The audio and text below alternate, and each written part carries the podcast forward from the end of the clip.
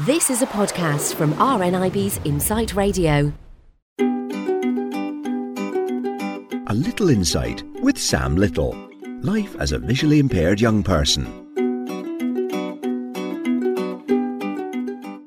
romance was in the air last weekend with Valentine's Day on Sunday, and myself and Mr. Sam Little decided to go and stay in the hotel that we got married in. We had somehow managed to acquire ourselves a free night voucher, so we decided to use it then. And it was just so lovely to get away. Sometimes you get so caught up in your day to day and weekly routine and worrying about work and bills and stuff, you never really take some time out for yourself. So well being and mental health is really, really important and I definitely felt like I benefited from that by going away for the weekend. And also, when we woke up in the morning, it was all nice and snowy, and we thought, because it's a free voucher, we're just to get bunged at the back of the hotel. But actually, we got a ground floor room right at the corner, big windows overlooking the river, really nice and bright.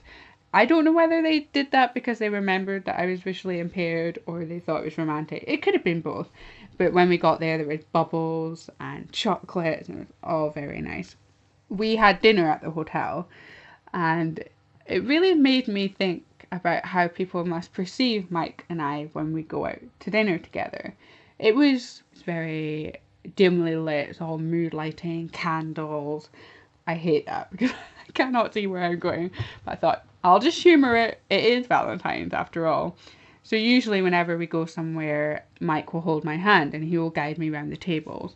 Usually this will consist of me knocking a few chairs on the way, bashing a few tables. And then we always have the situation where the waitress will hand me a menu and I'll completely ignore her and Mike will have to say, Sam, the menu. I'll be like, all right, okay.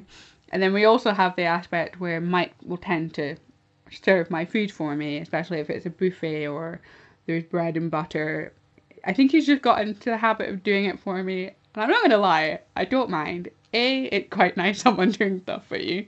And B, it means I don't have to worry about spilling stuff or knocking over something I can't see on the table. And to us, it's completely normal. But to somebody else, I must look like a complete diva. or like I have got Mike completely under my thumb. And we always like to have a laugh about it and especially for this weekend when it was so dark and you've had a few glasses of wine and I had no idea where the toilets were. So Mike had to ask the waitress, oh, you know, where are the bathrooms? And then we both had to get up because he had to take me to the toilet.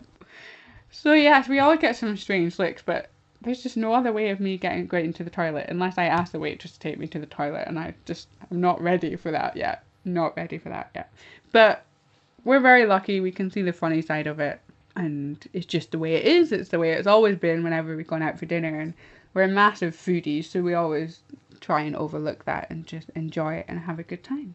However, I'm very lucky that I do have Mike to rely on, but I do think it's important when you go into a restaurant, and especially if you're new to the surroundings and the lighting doesn't suit you or you don't know where you're going, it is really important to let them know you're visually impaired especially if you're with someone, so you maybe don't have your cane or your dog with you like you normally would It's not really fair on the waitress because they'd probably be mortified.